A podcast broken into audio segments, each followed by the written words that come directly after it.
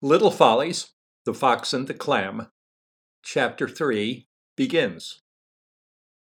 So delicious was the pleasure of listening to adults read to me that I resisted learning to read for a long time.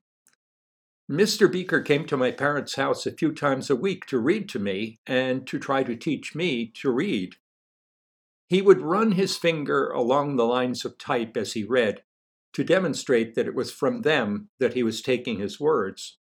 And I soon began to understand that he was just repeating what was already in the book, that he wasn't improvising the stories from the pictures.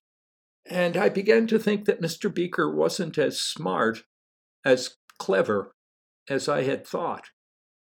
He would point out words to me and have me repeat them.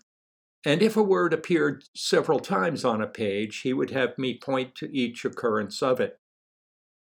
But when he asked me to try to read, I would return to the pictures, to my memory of the story as he had read it, and to whatever popped into my head, and I would improvise. I'd try to concentrate on the type, but my eyes and my mind would wander.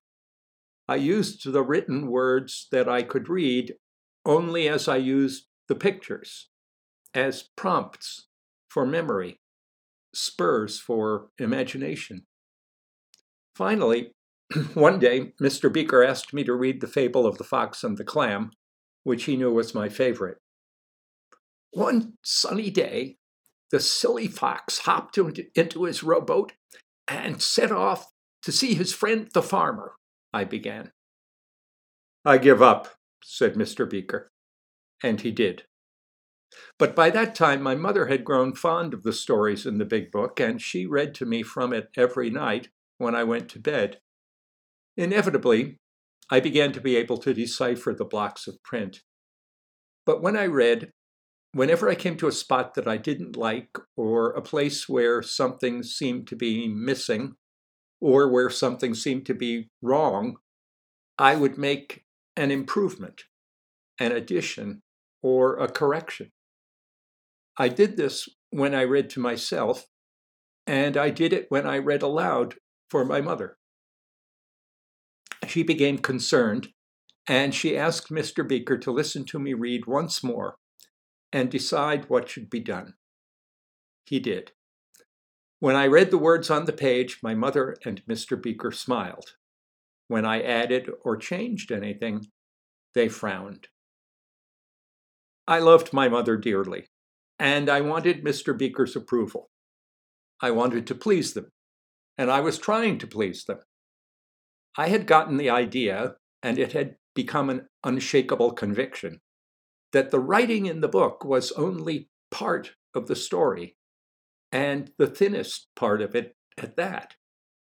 It seemed to me that it was an outline, that it was just supposed to get you going, that the best parts of any of the stories were waiting in the spaces where your mind was free to wander, to decide what the fox's children were doing and what his house looked like, to make up the stories that were told about the clam.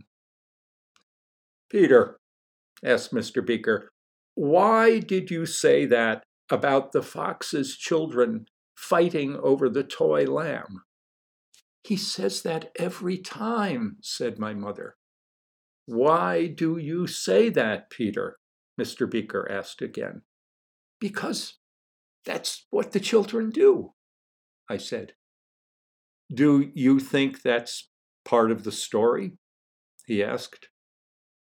I wasn't quite sure how to interpret this question. Either Mr. Beaker was insulting me, or he had begun to lose his marbles. Hadn't I just read the story to him with the fighting over the toy lamb in it?